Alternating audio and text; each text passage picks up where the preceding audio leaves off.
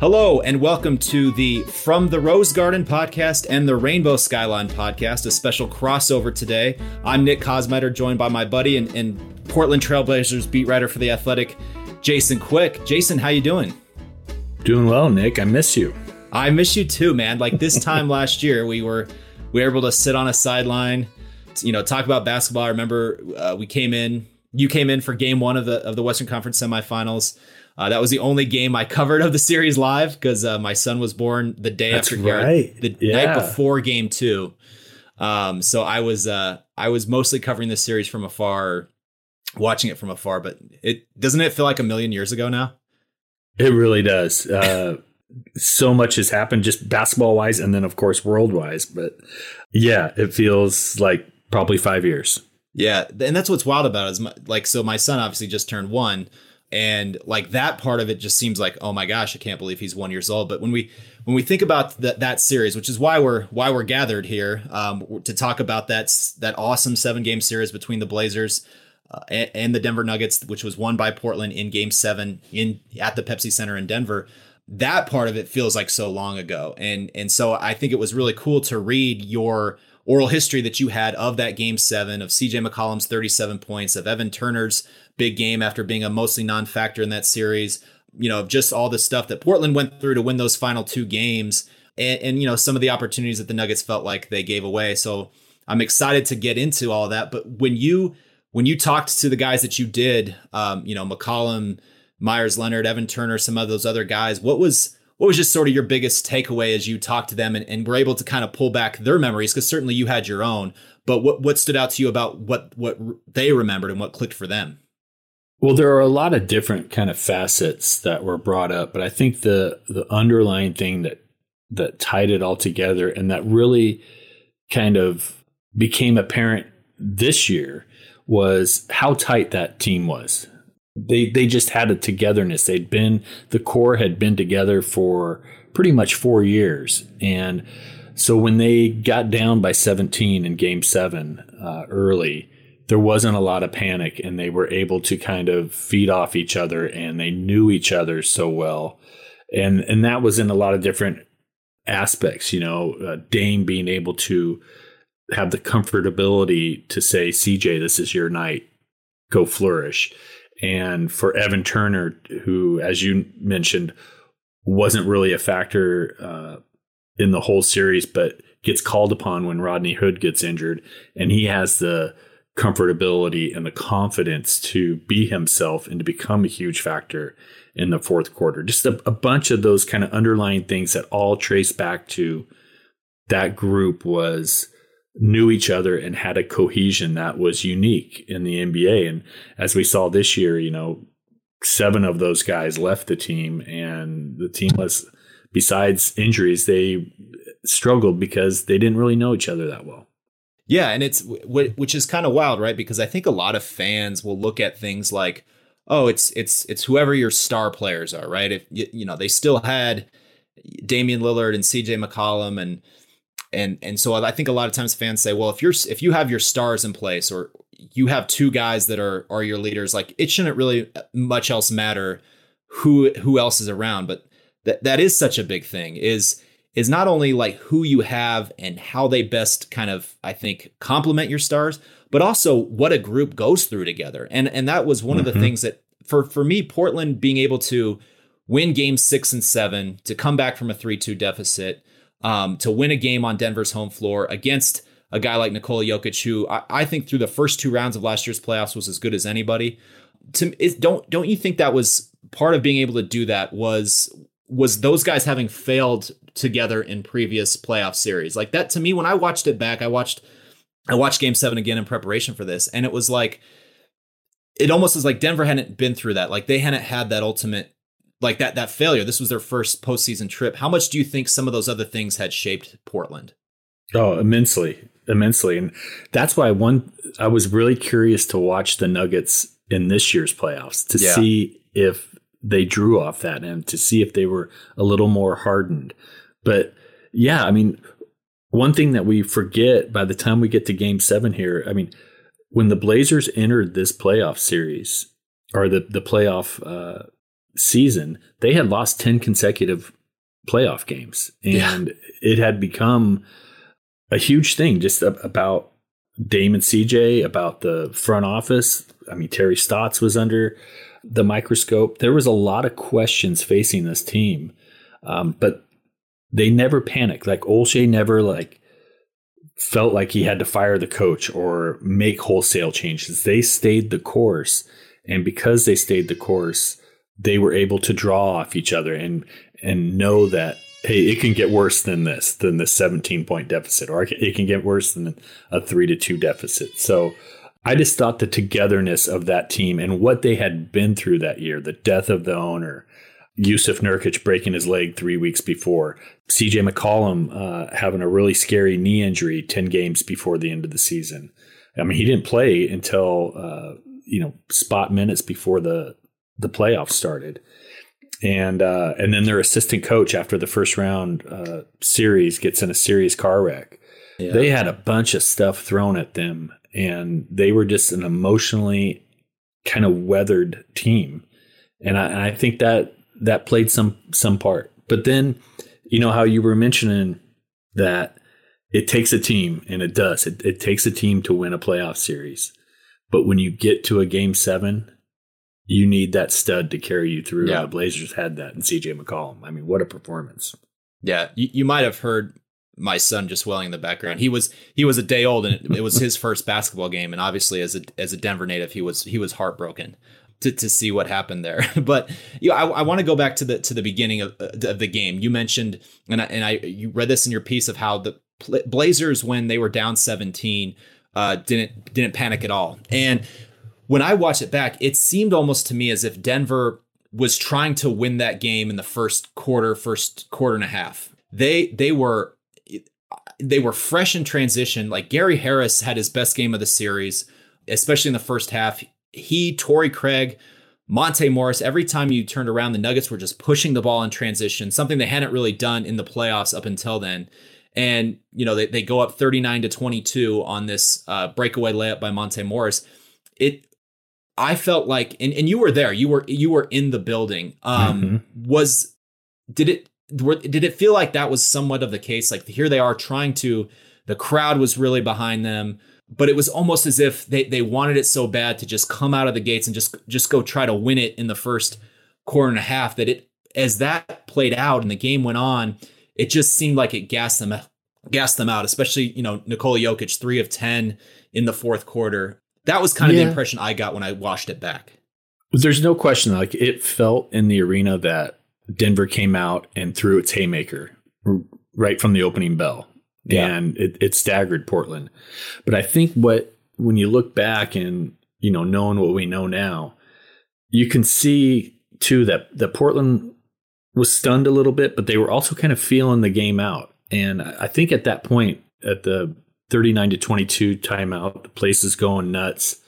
I think Dame was 0 for 6 at that point. And I think they started realizing that, you know, hey, this is CJ's night. CJ's been keeping us in this game. And I, I think the offense started kind of flowing a little more through CJ and they started looking for CJ more than Dame. So I thought that was an important adjustment. But also they, they didn't panic. They didn't get drastically away from who they are. Uh, I still thought they ran a lot of pick and rolls with Dame, and uh, it was just a matter of Dame kind of making adjustments that okay, maybe I don't have it. Uh, I'm going to start facilitating more than than uh, taking the shots. So, but that was really weird uh, how hard Denver hit them right out of the gate. I mean, I, it was kind of stunning a little bit. Yeah, and you know, I'd mentioned Harris. He was a guy that dealt with a lot of injuries last year, missed 25 games, and you know, first round against San Antonio, offensively, he wasn't much of a factor. Had always been kind of their their defensive stalwart. And what was interesting is that they, you know, I, I think Michael Malone and his staff had to kind of keep they had to keep picking their poison and between mm-hmm. you know obviously Lillard and McCollum. And I thought for the most part in that series, especially given you know how well Damian Lillard had played against Oklahoma City. I mean, I mean nobody was better in, in the first round than him. And so I, I thought they had done a pretty decent job, but it was one of those situations where again, you know, Michael Malone, first time too as a head coach in the playoffs and trying to make those adjustments on the fly of where do I put, you know, where do I put these guys?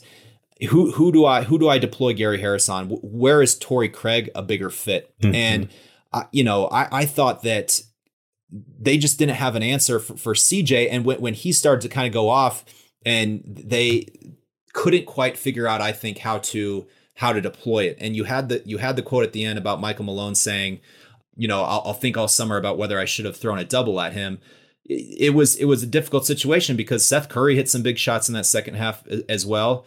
Um, and if you double him, you're bringing somebody off Damian Lillard, who hit the, sh- the shot of the playoffs by eliminating the Thunder, or you leave Seth Curry wide open in the corner. Like none of those were going to be good options. I, I just felt like so much of that game was CJ McCollum just kind of choosing that he was going to get to the basket every time he wanted to. There was a play in the third quarter where he split two defenders and goes in for the dunk. Yeah. Um, Denver just, I just don't think they were expecting CJ McCollum to to kind of have that sort of night, and, and and they just seem slow to adjust to it.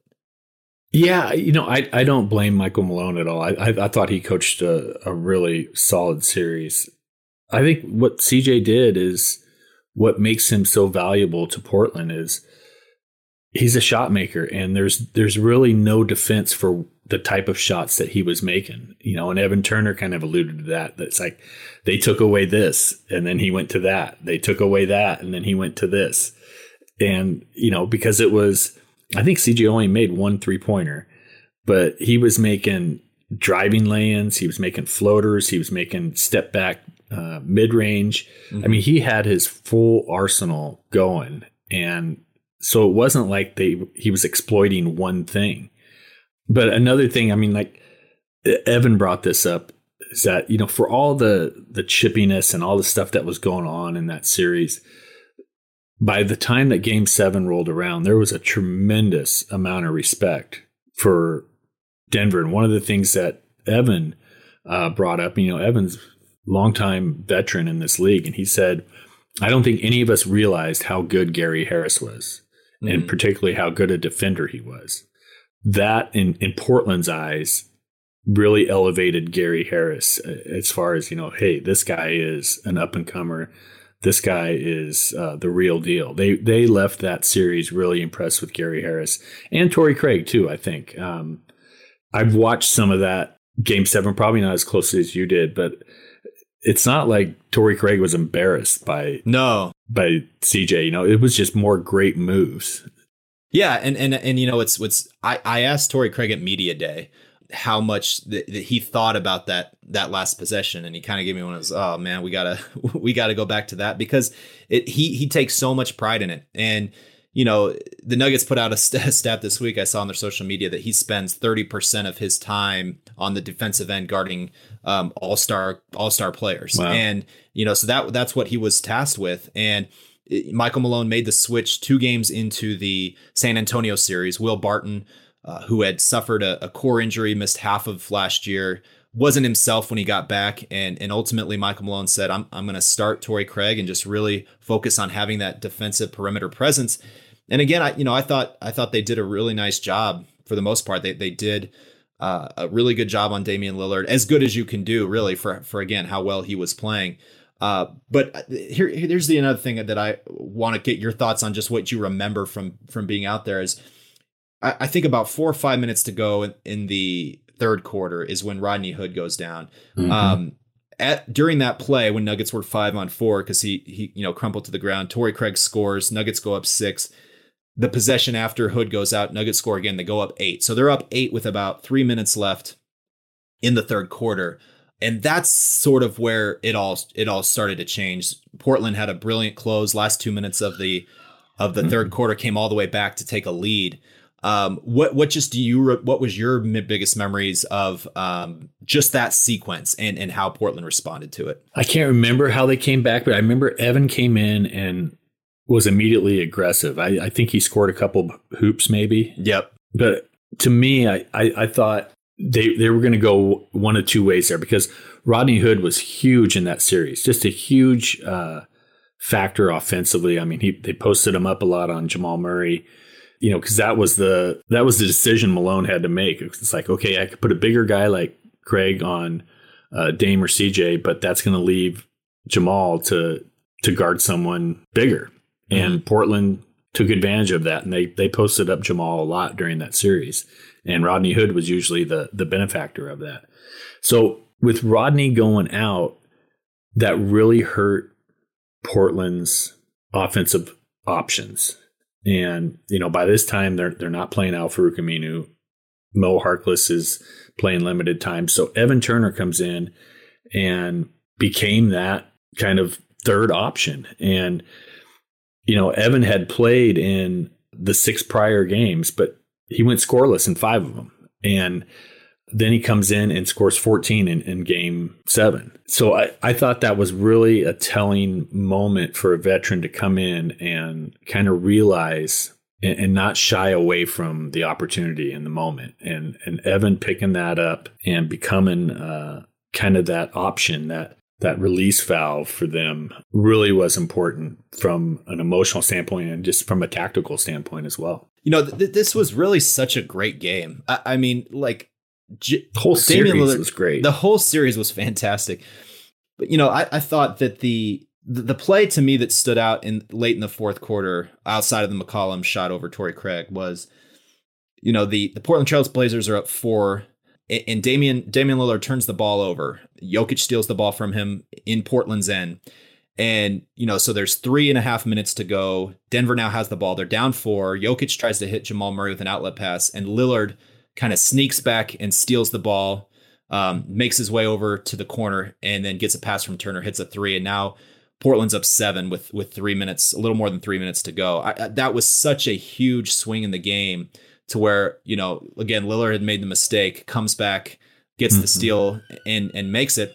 But I'll give the Nuggets credit for this. That that I remember watching that you know on TV again, and just saying, "Oh, they're cooked." That was it. That was the blow.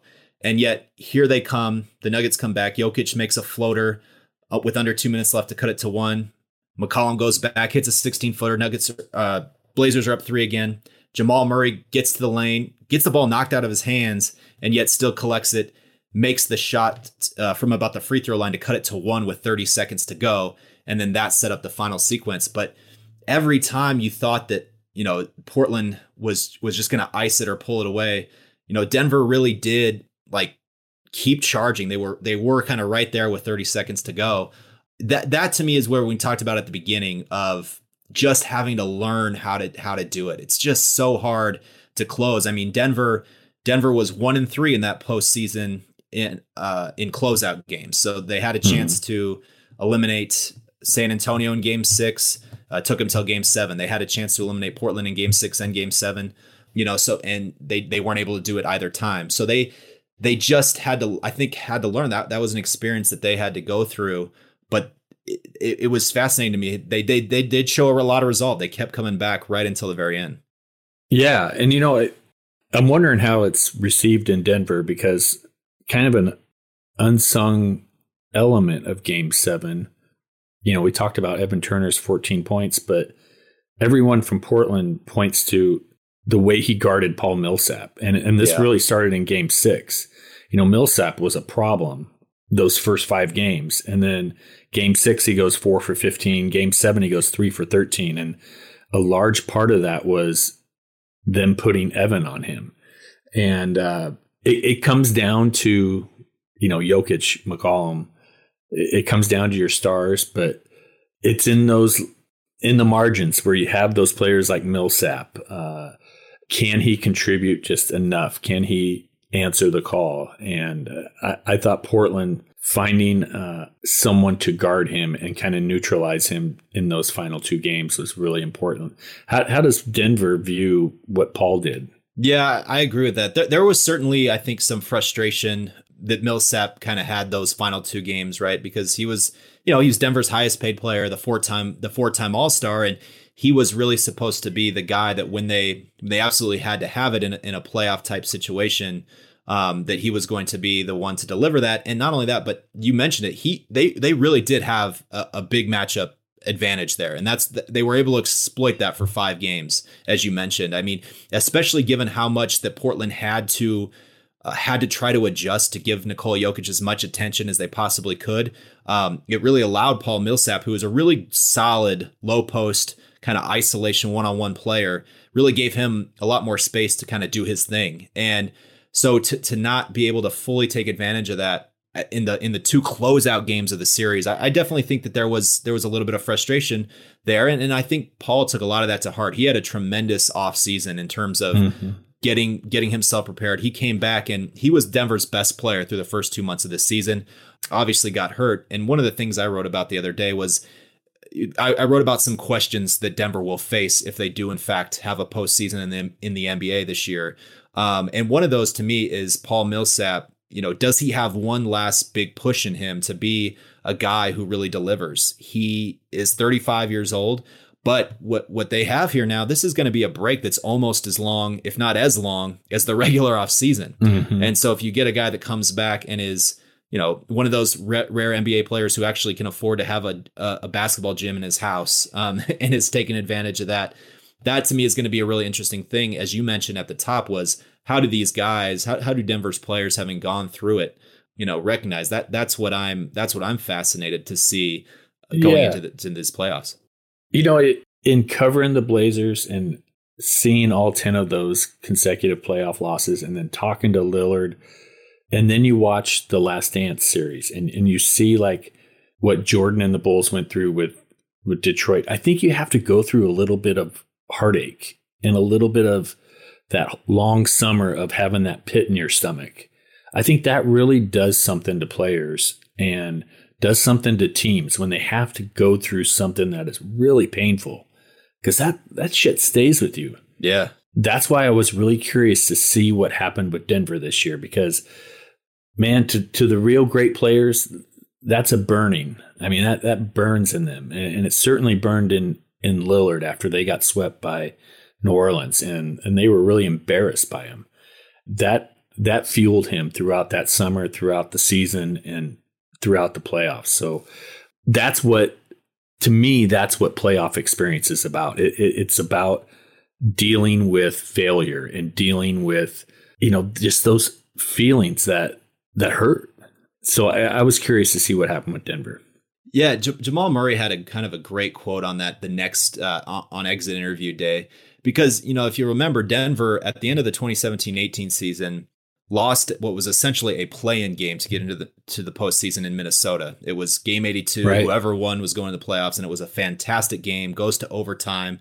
You know, Denver leaves it all out there, comes a possession short, and misses out on the playoffs, and that really fueled them going from having not been to the playoffs since 2013 and then all of a sudden now they they finish second in the Western Conference, they win 54 games and they get obviously to the Western Conference semifinals. And so Jamal Murray says, if losing a, that last regular season game fueled us to do what we did this year, just just imagine what we're going to do with that mm-hmm. feeling of having lost a game seven at home. And and so I really I'm with you, man. I, I I think that all of that stuff is is not something you can measure based on like you know what a team's offensive and defensive rating is during the regular season. You know, as much as Nuggets had some up and downs during this year, they I mean they still had they've still had a great year. They're third in the West, 43 and 22 what was going to matter was how they how they put it into the playoffs, how how that ultimately uh, happens, and that's why I hope I hope we get it, even though it's going to be a little bit different. Yeah, it, it's amazing. Just in the years of covering the NBA, you see it click with some players, it, and it kind of crystallize crystallizes what matters. They realize that okay, I I've made my money, I've got my fame but man, I want to win in the playoffs. And man, it hurt that I didn't.